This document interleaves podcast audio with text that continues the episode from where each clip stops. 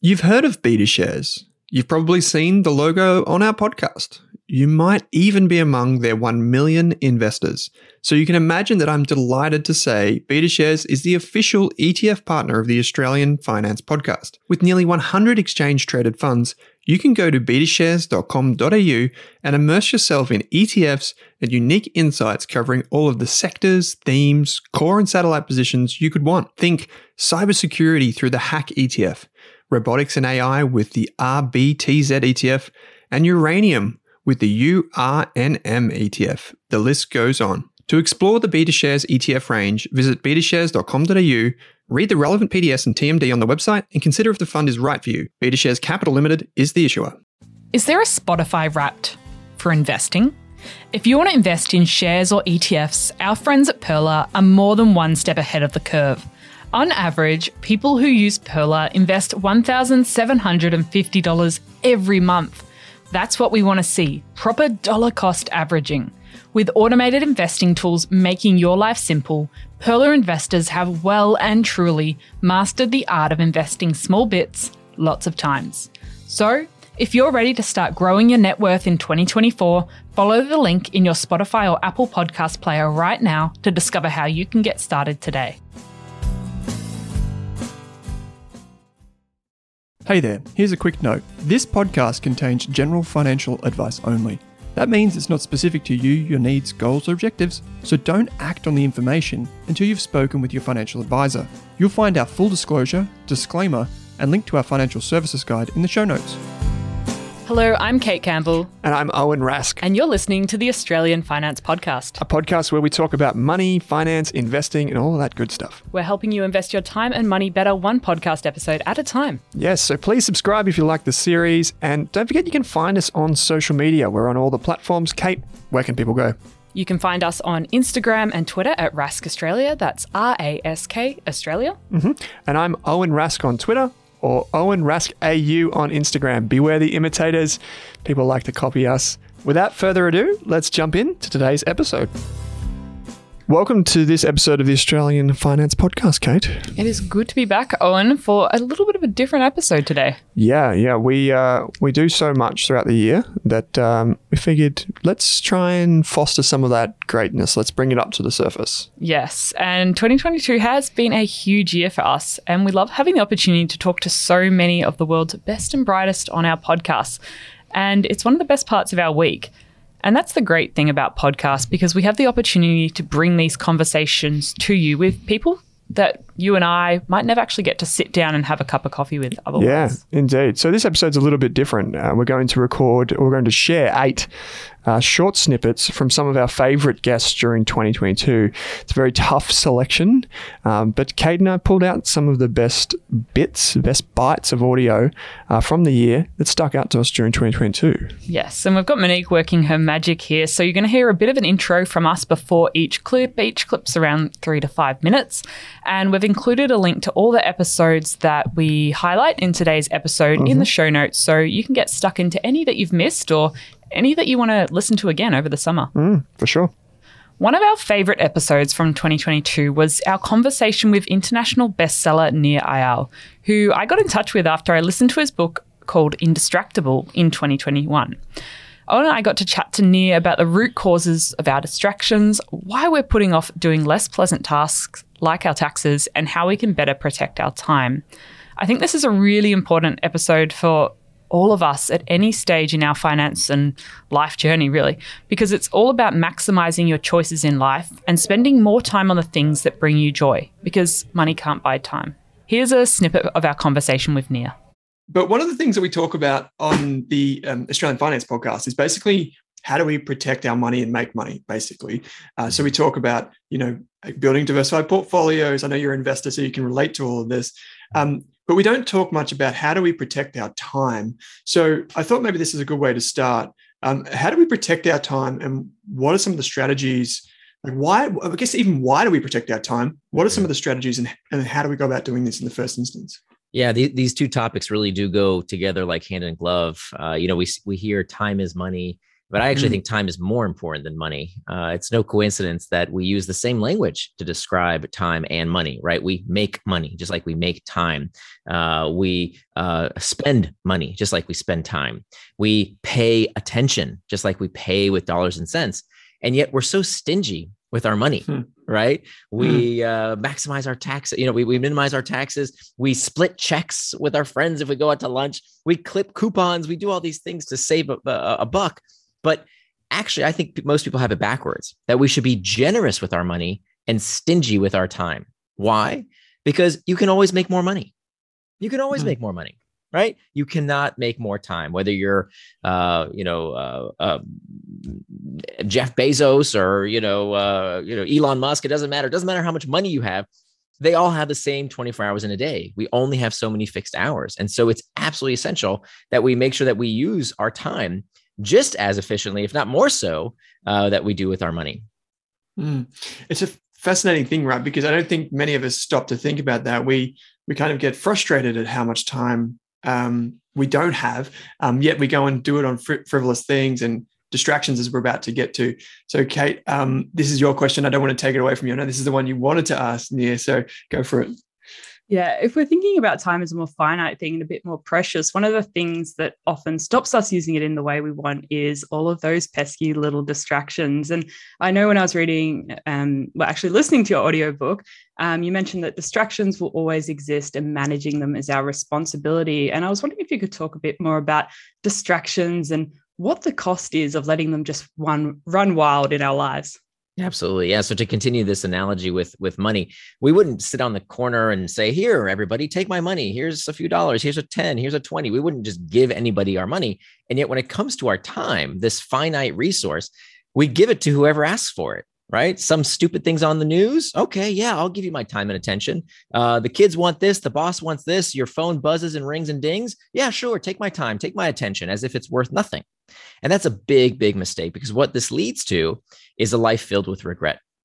That's ultimately what leads to. Because look, fundamentally, there's nothing wrong with going on Instagram or uh, watching television or you know uh, reading the news. But when it comes at the expense of other things in our life, when it becomes a distraction, that's when it's a problem. So I wrote Indistractable for me more than anyone else. You see, I was very distracted and I needed hmm. help. And in fact, it took me five years to write this book because for four of those years, I was really distracted and it was hard to, to finish the book. But when I dove into the literature, into the psychology literature of why do we get distracted, I, I, I changed my life. I mean, there's no area of my life today that's not affected by my ability to do what I say I, I'm going to do, whether it's, you know, eating right, I do that. If it's I say I'm going to exercise, I do it. If I say I'm going to be fully present with my family, I'm there. If I say I'm going to work on that big project and, and, and achieve my, my professional goals, I do it. And so it's it, this is the skill of the century because if you think the world is distracting now, it's only going to become more distracting. So it's absolutely critical that we learn for ourselves how to become indistractable and teach our kids how to be indistractable as well. Because th- this is truly the skill of the century. You know if, if you're not reading the books you say you're going to read if you're not going to bed on time if you're not getting enough sleep if you're not following through on on other goals and objectives in your life this is why. It's not that we don't know what to do. I mean this is the the first time in history where we we all basically know what to do and if we don't we we google it right? If you don't know how to do something you can google it in a second and get and get the answer because we all basically know right? Who doesn't know how to how to diet right? You eat right you exercise. We know that. Who doesn't know that if you want better relationships with your family you have to be fully present with people? Who doesn't know that if you want to excel at your job you have to do the hard work especially the stuff that other people don't want to do? Who doesn't know that if you want to achieve financial independence you have to save and invest right? We know what to do Mm. We just don't do it. We keep getting in our own way. We keep getting distracted. And so the solution is to become indistractable, is to be the kind of person who does what they say they're going to do. So, why does the stock market go up? This is a question that many investors ponder and one that well known US investor, educator, and author Brian Feroldi answered in his first book. We loved Brian's YouTube videos, newsletter, and even his Twitter posts, so we knew we had to get him on the show. Here's a snippet of our conversation with Brian. Given how long you've been investing for, much longer than Owen and I, I believe, from what I've seen online, um, I wanted to ask you about some of those um, periods of investing through challenging times, such as the dot com crash and the um, like the 08 market crash, because a lot of us and our listeners in our community haven't actually invested through any of those times. So it's cool to learn from experiences of people like yourself who've been through it. Yeah, so I started investing in 2004. That was when I had an, I had a job and was able to like put money uh, in the markets. I can tell you that I remember the dot com crash of 2000 and 2001, specifically 2001, because like everybody else in the world, I was glued to my TV on September 11th, 2001, and I saw all the everything that was going on with the terrorist attacks. And I vividly remember the next couple of days once the markets reopened, how everything was just straight down like everything was just red. And i remember reading in the paper again i didn't pay much attention to the market but i knew it was bad right? I knew that it was just like horrible uh, what was happening. And at the time i had no clue what the dow jones industrial average was what the new york stock exchange was what the nasdaq i had no clue what any of those terms meant but i did know it was bad when they were going down. And i remember thinking at the time like well that's it like we capitalism had a good run, right? This whole stock thing, I think it worked out for a while, but it's over, right? Look how look how bad it's doing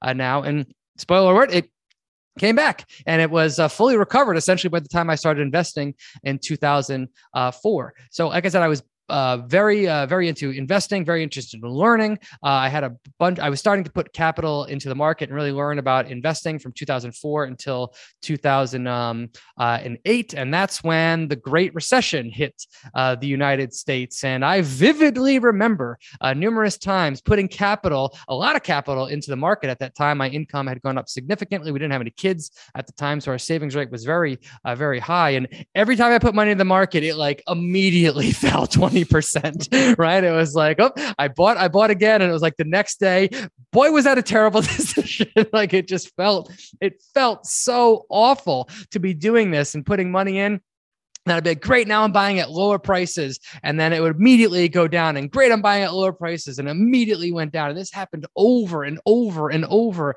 again for a period of, uh, of months. But one thing I think I did right is that I knew that um, I knew that over long periods of time, the stock market went up. I don't think I fully understood why that was, but I did feel that I was buying at better and better and better um, prices. And I had faith that it was going to come back eventually. Although, boy, was it scary. Um, boy, was it scary uh, at the time. Now, within a matter of like three years, I think the market had fully recovered, and it's and it's just gone uh, straight up uh, ever since then. So the last ten years have been extremely uh, profitable period to be an investor, especially in um, uh, the U.S. market. So those purchases I made that felt awful, felt awful in 2008, 2009, and 2010 uh, really have done uh, wonders for my portfolio uh, and returns. Uh, same thing. It felt the exact same way in February and March of 2020. Like the exact same, the exact same way. It was like you put money in and immediately you lose, and it just goes down, down, down, like so, so, so fast. It was such a fast period to to lose wealth, and it was even faster on the way up to like, nope, well, the, the market's going to go straight up from there. So dealing with volatility is is never is never easy. However, now that I've been through numerous downturns and upturns, uh, it, it makes it easier to it makes it easier to do so, but it's still not easy. Chatting to Claudine Shishpotish over two episodes, which was a happy accident because I stuffed up the recording, gave me a lot to think about. The more in depth I am into my investing journey, the more I recognize the importance of my mindset and behavior on what I do. These are some timeless episodes that I'm definitely going to be re listening to over the summer, and I hope you enjoy this clip from my chat with Claudine. Things like I'm not smart enough um, to to invest or to build wealth or I need to know everything as as you mentioned before I need to be perfect before I make a decision or I'm not the kind of person that invests I've been told my whole life I'm bad with money and that's just my reality and I can't do anything to change it and they they can often hold us back from getting started can't they mm. 100%. I just want to point out what you just said, Kate. It's a really great um, noticing point. So when you just said, I'm not the type of person that, when we say sentences like, I'm the type of person that, or I'm not the type of person that, it's almost like that's when we need to have a little red flag. saying, Oh, what am I about to say here? Because we need to cross check however we finish that sentence. Usually, when we finish that sentence, what we go in to say is typically a fixed mindset. I'm not the type of person that can make a fast decision. Who says? you know, maybe you can, like um, pilots, you know, uh, your fighter pilots, um, yeah, airplane, anyone who's a pilot, they have exercises to practice faster decision making. We need we can we can change that so you might be a slow decision maker but you can change that with conscious awareness and by making the decision to actively not labor over making a decision. A lot of people labor a decision like, what am I going to have for lunch? They spend 10 minutes, 15 minutes really worried about whether or not they're going to order the wrong thing. Guess what? You've got lunch again tomorrow. Just you're going to choose, like make a decision. It, it can seem really, you know, um, not that powerful, but making a decision. What am I going to wear? What am I going to do? How am I going to show up? And just practicing like not laboring decisions and, you know, moving forward more quickly um, not saying we need to rush through life. I'm not. I'm not saying that. I, I don't want to do that. I want to be conscious, and I want to, you know, make choices that serve us. Spending 15 minutes of your day worrying about whether or not you're going to order the right meal doesn't seem like an effective use of your time or energy. So, getting really clear on you know noticing how do you finish this the, how do you uh, you know to all your listeners how do you finish these sentences i'm the sort of person that what if we would have finished that sentence by saying, I'm the sort of person that is getting better and better with um, my decision making around money every single day? I'm the sort of person that is agile and flexible and that keeps making better choices for myself. I'm the sort of person that um, you know wants to start believing myself and I'm I'm getting better at that every single day. And if we finish those sentences in a way that is supporting, helpful, empowering, and and not in a fixed mindset but has some flexibility to it meaning that we're not just like this. In fact we're human beings and we're many many different ways. Yeah and the more we repeat these phrases to ourselves in that little loop in our heads the more they stick with us and we start believing them and we tell enough people in our lives that they start believing them as well. Like just one example that's not finance. Like mm-hmm. i've i'm not really great with with my sense of direction whether it's following google maps or just trying to make it to the place I just came from in the city. And I've told myself that on repeat so many times. Plus, I've told everybody else around me. So they're like, oh, okay, it's not good with directions either. And I've kind of let that stop me from trying to get better with um, my sense of direction. And I know this isn't a money related thing, but I guess there's some similarities there where the more times you repeat that pattern and tell everybody else, it kind of it's a self-fulfilling prophecy almost, and you stop trying to overcome that thing. That is such a brilliant example because that's exactly what it is. You know we it's it's like when we say when we say it we say it as a definitive statement. I'm the sort of person that and it's like this is hmm. fixed. I'm stuck. But yeah. the truth is kate you're not fixed and you're not stuck. However if you continue repeating that narrative and i love the awareness that you've got here and your ability to sort of own that because that's where the true power lies lies when you notice how you think and when you can see actually that it's holding you back, that's when we can shift it. And the truth is, well, okay, maybe working with maps and you know using Google Maps isn't your forte. So what? You you know you can learn anything. You can. It doesn't mm. matter if it takes you longer than someone else. So what? You've got different skills. You've got it's just an example of our thinking style. So everyone has yeah. this is different to our mindsets, but we have different thinking styles. So some people think very logically, rationally, you know, technically, financially, quantitative. Some people think in concepts and metaphors, and um, you know, some people are visionaries, some people are detailed. We have thinking preferences that we lean in towards. And it just tells me that you don't necessarily have a visual thinking style. You know you think in dialogue possibly correct me if i'm wrong but you're thinking in dialogue you're, you're thinking in words and in narrative. And it might just be that when you need to navigate you know try putting on the well the audio is a little delayed right sometimes but putting it down into words and having the details and having the instructions there rather than mm-hmm. having the visual map. It could be as simple as that and that's how you can do it and of course you can improve your spatial awareness as well you know people doing sports this happens all the time so anything that we do more of we're going to get better at Next up, we've got a fantastic guest from the US. It's Nick Maggiulli.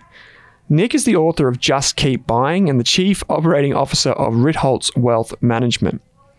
Why should we be investing? Well, according to Nick, we should invest to save for our future selves, preserve our money against inflation, and replace our human capital with financial capital.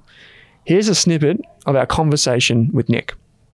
One of the statements you made in the book was that most markets go up most of the time. And I know you've looked at a lot of different markets across the world. Are you able to expand a bit more on this statement? Because I know a lot of people do get scared that um, when they look at the sort of history of the market, that that was in the past and the future's not going to be like that. Well, I mean, of course, that's that's possible, you know, but we have, you know, a hundred over a hundred years of data now across multiple countries, you know, where equity markets have generally gone, you know, up and to the right over the long term. So of course, in a decade, you know, valuations matter even on a decade period or, you know, markets not aren't going to necessarily go up over even a decade or 15 or even 20 years. That sometimes happens. It's rare, but it happens. Um, but over a longer time period, they generally have increased, right? Over someone's investment life. And so if you just look over the most equity markets go up most of the time. And I think that's true of real estate and most things, right? Obviously, there are exceptions. You'd be like, well, what about Japan? Well, like, yes, if you had bought, if you had been a Japanese business person, you sold your business in 1988 and you bought right at the peak in 89, you know, all your money in at once, like that's like the worst investment decision in human history without realizing, obviously, what was going to happen next but how many people are making those decisions right most people are probably buying over time a that kind of changes the risk a little bit B, they're not, they shouldn't be putting it all into one asset class. That's also what's kind of risky. So if you've been buying, you know, US stocks and Japanese stocks and maybe Japanese bonds and a host of other assets, farmland, whatever else you had, you have had a very different financial picture than someone who put every dollar they had into the Japanese stock market in 89, right? So, you know, ja- Japan's an exception. Greece is an exception since 08. Russia's an exception 2022. We saw it drop like 80% in a month. And so these things happen. Trust me, I know them. I have to know all these horror stories because like I know I have counter arguments for this, right?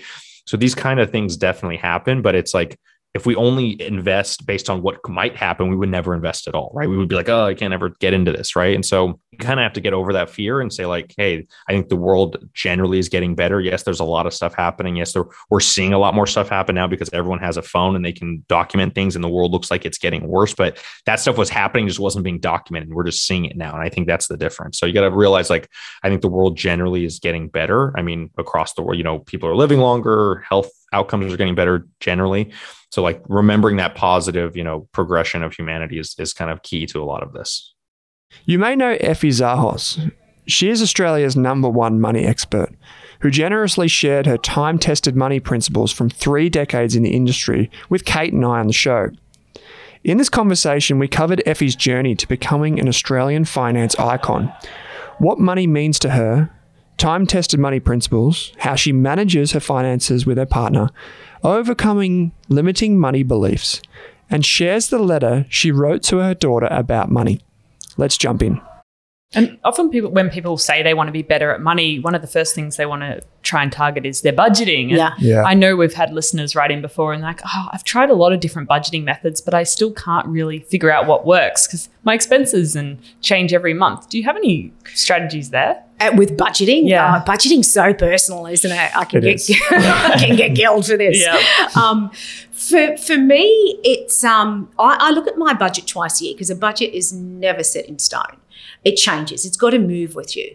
Um, and I just do the good old Excel spreadsheet. I'm an Mm. old fashioned You're type like me. of girl. Yeah, I you're like the it same? too. Yeah. Yeah, because there's lots of apps out Yeah. there. I'm surprised Yeah. you didn't. No, no, do- no. I, no? I, I'm simple He spreadsheet. loves spreadsheets. Yeah, Yeah. yeah, I'm the same. Kate, do you, do Yeah. you prefer an app or do you? Oh, I just I just use the app. I'm kind of my the way I do it is I'm like, this is how much I want to save and invest every month. Yeah. And if I can do that, then I don't really mind what happens with the rest. It Yeah. just can happen. Yeah. Yep.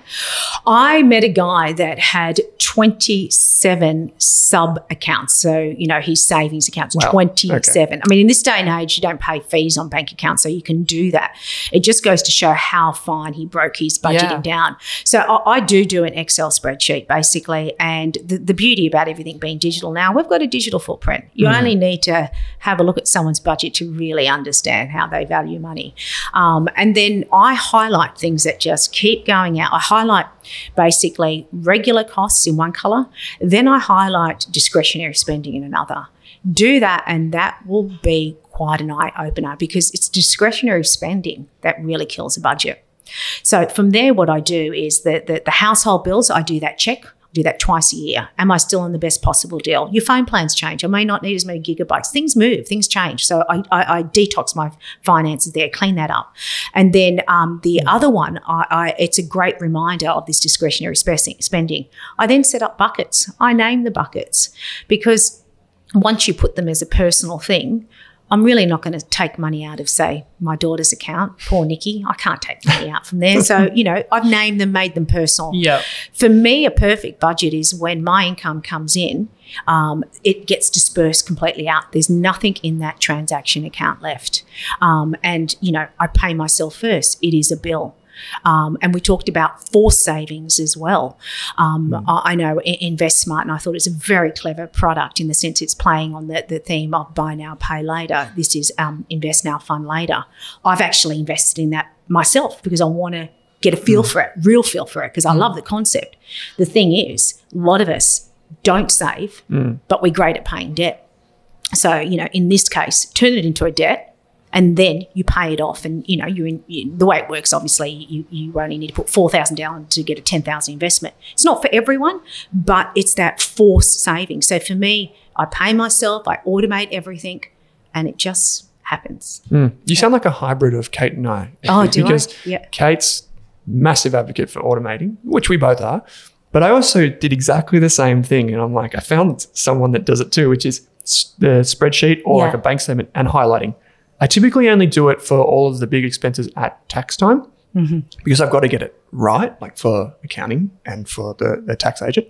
So I go through, and if this is, this is a fuel cost, or if this is a subscription, and this is this, and then I identify it's kind of like the retrospective budget because that's a realistic. You said it like look at someone's bank account and it kind of reflects how they value money. Yeah. Yeah. That's such a powerful phrase because Yeah. it does, right? We I can think all it's an say actual quote. it's- Was it an actual quote by Yeah, isn't it? President? Uh, Don't tell me what you value. Show Yes. me where you spend your money. yeah, and I I'll better tell you not what take you credit for Yeah. that one. Oh no, this is uh, yeah, this is uh, this is yours. Let's own it. no, Um, no, no, it's definitely not Loosely mine. inspired. yeah. but no, it's true, right? Like we, I speak to a lot of financial planners, and they say the retrospective budget, looking backwards, is the one that we use. Well, you've got to look backwards in order to move forwards. That's what I, yeah, I absolutely agree with that. Where has my money gone? How can I be better at it? Um, so, yeah, I'm, I'm glad I'm a kind of combination of both Yeah. of you. Meeting the talented Emma Edwards this year was a wonderful experience. She provides some great perspectives to better manage your relationship with money and actually feel good about it at the same time. She's well known on her Instagram handle, The Broke Generation, and she's also got a podcast of the same name, which I have definitely been recommending to many friends this year. Here's a snippet of our conversation with Emma. And I, I think a lot of advertising makes, as you mentioned, makes us feel like we should have it all. And as soon as we get that full time job, everything should just come to us on a silver platter. And I think that's often how we fall prey to buy now, pay later ads and credit card ads, where it's have it now, you deserve it. And I think that can often lead us astray because we end up going into debt. And I think you've had some experience um, sort of helping like yourself and your listeners get out of debt as well. Yeah, debt for me, again, it was a symptom of many other things. And I think, particularly as young women, I'm, I'm, ass- I'm sure it's true for people in their late teens and early 20s now, but definitely for me, like late 2000s. Um, a lot of spending is a performance of femininity and womanhood and uh, desirability by men at that time. You know, we dress a certain way to look thinner, to look taller. You know, we spend a lot of money on all of these things. And if you are dealing with a lot of those things, you can sort of ultimately disregard, particularly when you're young and you think you've got the rest of your life to figure it out, you can disregard how much it's impacting your finances because you're just trying to fix whatever uh, lifestyle magazine or you know teen or adolescent magazine told you you needed to fix at that time. Things are a lot more inclusive now or getting that way. And we're kind of we might rather than reading about cellulite creams or whatever we might learn about how to love ourselves but on so many levels particularly with buy now pay later ads and all that kind of stuff. And there is a very much have it now pay for it later or have it now deal with it later or feel a certain way now and deal with it later. So yeah that's how I got into debt. And to be honest my debt spending was was no different to any other spending. A lot of people you know go into debt because they were flying to Dubai or buying handbags or it was there was none of that big stuff. It was just a combination of that symptom spending of mental health issues or or you know a bad relationship with myself as well as my money and it being my emergency fund because I didn't have any savings. So even if I wasn't buying something because I deserved it because I'd had a bad day because I was having a bad body image day or whatever, I would be fixing a flat tire with it because I didn't have any savings. I couldn't keep any money. And so investing in wealth creation was never even an option because I couldn't even hold on to any money to fix my tire, let alone invest or save. Yeah. And going on from, as you mentioned, dealing with the symptoms, what are some of the strategies that worked for you or um, you found work for other people as well along the journey to help build that better relationship with money instead of it, it being potentially debt is your emergency fund or you're using money to fill a emotional void or where where whatever reason you need to use the money. Yeah it's it's individual to everybody and obviously your spending being a symptom of something what that something is can be on a, a, a sliding scale and in some cases there needs to be professional intervention obviously we can't disregard that. Um, and it's it's often difficult talking about it because I kind of t- tell my story and I go, and then I changed my habits and I did this. And people are going, how? Mm. And just overnight. yeah, it is. It's a lot of things, and it's a bit like the science of behavior change. There is this whole pre-contemplation stage where you are contemplating making change. It's been studied in smokers and people changing their um, diet and exercise habits and that kind of thing, and it's true for all kind of behavior change. You are in sev- several stages before you actually make the change, and I think in that contemplation and pre-contemplation stage, you firstly need to make the link between how you feel about everything but money and your money um, because often you know we don't think that. We think it's because there's not enough it's because i've got kids it's because i am on a low salary it's because i live in london or i live in melbourne or i live in sydney you know and we kind of have these um, explanations not excuses but explanations for why our money is the way it is and we don't ever connect it to anything else. So i think firstly making that link and looking at where your money is and where your money is going, how much is coming in and how much is going out. Sounds basic, but not just how much you're spending, but where it's actually going and you know going a bit deeper and you know okay you bought a top hmm. okay what what was it just a top or were you trying to achieve something or feel a certain way or are you always spending at five o'clock on a Friday because you hate your job and you're drinking yourself into oblivion to forget about it? Like it's common for a lot of people. And doing that when you live in a capital city is really expensive. And I mean, I had this experience. I had a job that made me quite unhappy when all my jobs have made me quite unhappy at some point. but um, I was, you, you get into the culture. If you're in a environment where there's a culture of drinking and it is the type of drinking where you're funding it yourself rather than office drinking, which is slightly more common in some industries. But I was out there drinking with like the CFO. He could afford it. I was on like equivalent $32,000 in London when it was like 12 pounds for a glass of wine. Wow. You know, like, but when you are sort of in those environments, you know, sometimes it could be a symptom of being unhappy about something, or sometimes it can be a symptom of just the contextual life that you are living where your finances just don't match. Um, and sometimes it can be, you know, a bit more logical and, and there are, you know, maybe there are less feelings, but it's just that you're in an environment where your spending habits can't coexist with with your finances. It can happen in friendship groups when you know you've got doctors, lawyers, and then little old you on an advertising apprenticeship. You know, it's not. Mm. Um, we behave the same way, and we we keep up with our peers. And I do think the keeping up with the Joneses behavior is a little bit more of our parents' generation. I don't personally feel like I've ever consciously done that, but the environments that we exist in mean that we not actively keep up, but just feel compelled to participate in the same types of hobbies, holidays, hen dos. Next up, we've got Dr. Sam Wylie, an associate professor of finance at the University of Melbourne, and definitely one of the guests I learnt a lot from this year. Sam has a wonderful way of explaining the things that most of us find a bit tricky, like interest rates, creating money, and why things just got more expensive this year. In this clip, Sam explains what all the fuss about inflation means. The topic at the tip of everyone's tongue right now is inflation. What does that mean? Um, and then uh, the idea that interest rates have to go up to protect us against that. And I know we've talked about this previously, but um, I guess maybe we can start off with a very kind of simple question, Sam, that is kind of narrow. Is are you surprised that we are talking about inflation in 2022 as much as we are? Um, it's not surprised. It's um, it was inevitable uh, to a certain extent, Owen, that inflation would become the big question after COVID 19. Because inflation, as you know, means the prices in the economy going up prices of cars, of houses, of restaurant meals, of clothing, of everything, of all the goods and services. You know, goods like, as I said, cars and computers and phones, and services like Uber rides and restaurant meals and uh, and holidays and the like, and education and the like. So the price of goods and services going up in general across the economy, that's what inflation means. It's just like blowing up a balloon. There's some pressure that's forcing everything up, uh, everything out. Uh, and so that's what inflation means. And there's different types of inflation. And what we're referring to here is consumer price inflation, the cost of living, um, as they say.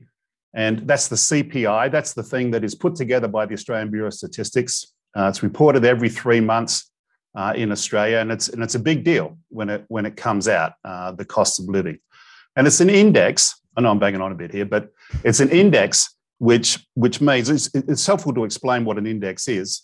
So if if I was to say to you, uh, Owen, you know what happened to inflation um, last year, it's unhelpful to come back with computers up 6% and airline travel down 5% and cars up 4% mm. and chewing gum up 3% etc you know, I don't want, it's unhelpful for you to bang on and on about it. It'd be good just to have one number that tells me how much prices and the cost of living uh, went up. And that's what the CPI is. That's what the Consumer Price Index is. It's an average across 125 different things that a, a, a ordinary household uh, buys, and it's a weighted average. So things that are really important, like healthcare and transport and housing, the really big ticket uh, parts of what you spend money on, they have a lot of weight in forming it. And things that that are smaller, like you know, sporting equipment and restaurant meals and Uber rides, uh, you know, they're important in their own right, I know, but they're a lot smaller than the other ones that I mentioned.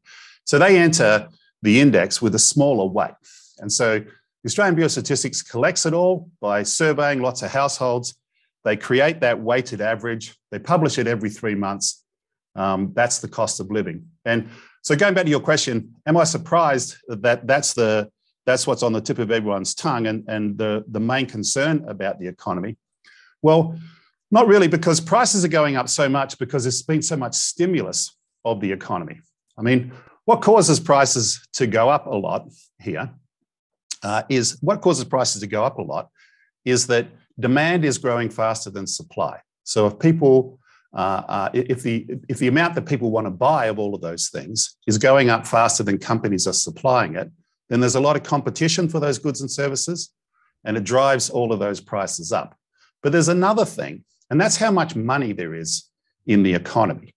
And so you can imagine that the price level depends upon uh, how much money there is in people's bank accounts and in their purses and wallets and the like. I mean, say that the, the central bank, which we'll talk about later on, the Reserve Bank, say that the Reserve Bank was to increase the amount of money that everyone has by a factor of 10.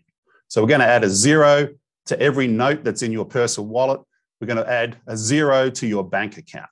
Then obviously, the amount of money in the economy has gone up by a factor of 10, and the price of everything will go up by a factor of 10.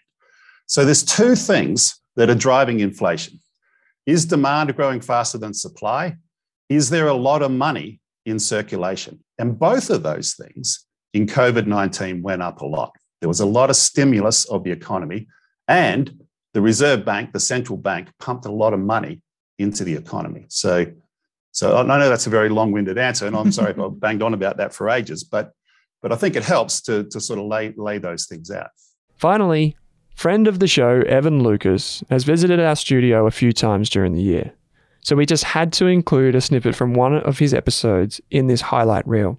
In this snippet, Kate asks Evan whether we're ever too late to the game to start making a meaningful change in the direction of our financial future.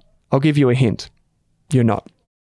And I know a lot of listeners, because we do talk about compound interest, but we do get some listeners that are starting their journey maybe in their 40s and their 50s, and sometimes they feel like it's all a bit too late. And as you said, it, it comes to your mindset. How would you shift if you're in the, oh, it's too late for me to make any meaningful change? Like, how do you change that perspective? My mum. and no, why I say my mum. So you've just used a great example of like those people in their 40s and their 50s. My mum started investing when she was in her late 60s. All right. And so Late 60s, right. it took me 20 years to convince her to do it. There was always an excuse. It was too hard. It wasn't the right time.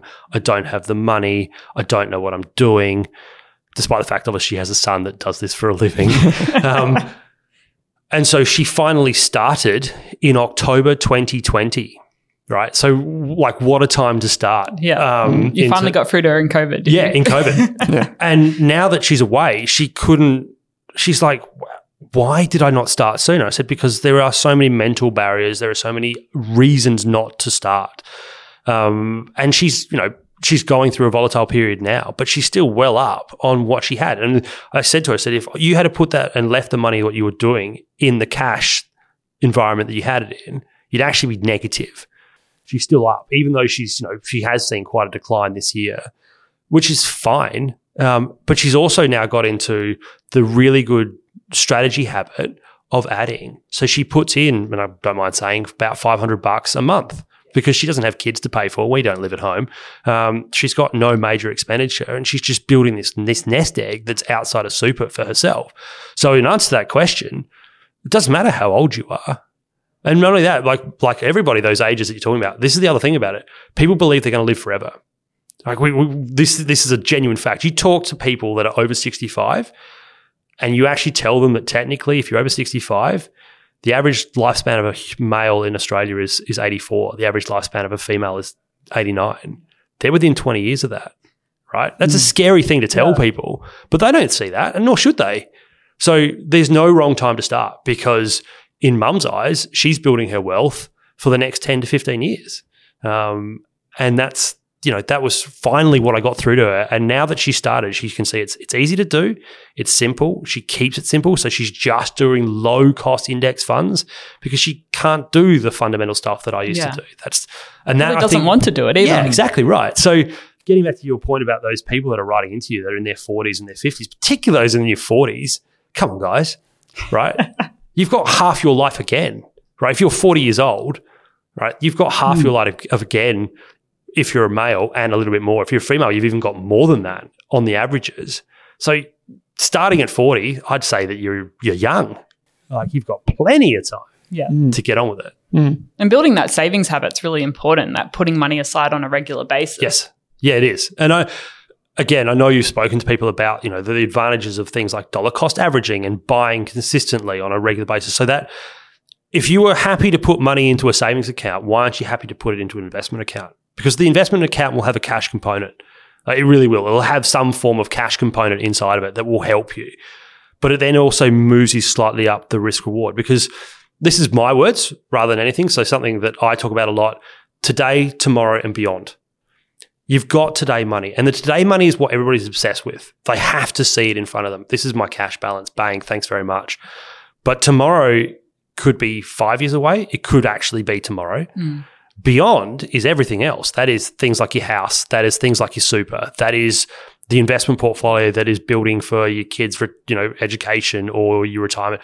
But your beyond money can also come forward. So as long as you can think about things in time in a horizon, then all of a sudden your money can stretch and your investment, you know, strategy and your ability to actually get into that habit can also happen. Because if you understand that $500 is going for to now, tomorrow, and beyond, and spread across those three categories, you're not worried that you're taking 300 bucks, sorry, four or 500 bucks or whatever it is out of your today money. It's still in your today money because it's also in your tomorrow money and it's in your beyond money. And it's helping that whole pool of, of funds grow. That's the strategy. Owen and I hope you enjoyed this selection of highlights from just some of our wonderful guests on the show during 2022. We'd really encourage you to revisit the full episode if you want to hear more, and we've linked all of these in the show notes.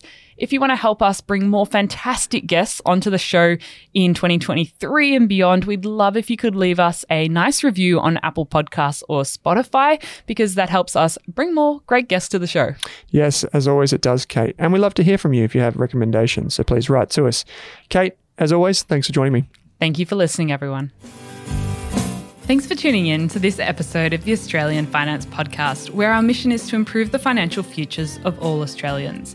If you'd like to learn more, create a free account at rask.com.au forward slash account to download free episode workbooks, bonus resources, and take our amazing free personal finance courses. You can also join our online community by following the link in the description.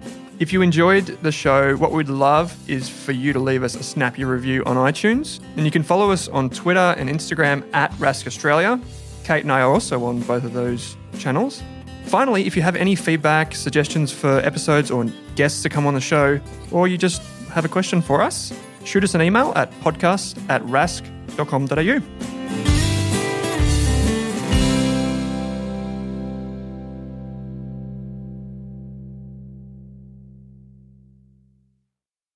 Are you thinking about starting your wealth creating journey, but not sure where to put your hard earned dollars? InvestSmart can help. InvestSmart offers a free quiz that makes it easy to find the right InvestSmart ETF portfolio to help you reach your goals. Just visit investsmart.com.au and hit Get Started. Answer a few simple questions about your goals and how much you want to invest, and you'll get a tailored statement of advice with a portfolio recommendation. You can visit investsmart.com.au for a no obligations free statement of advice. This ad is brought to you by InvestSmart Advice AFSL 334107. For more than a decade, I've been hunting for the best investors and their methods, strategies, and tools for investing.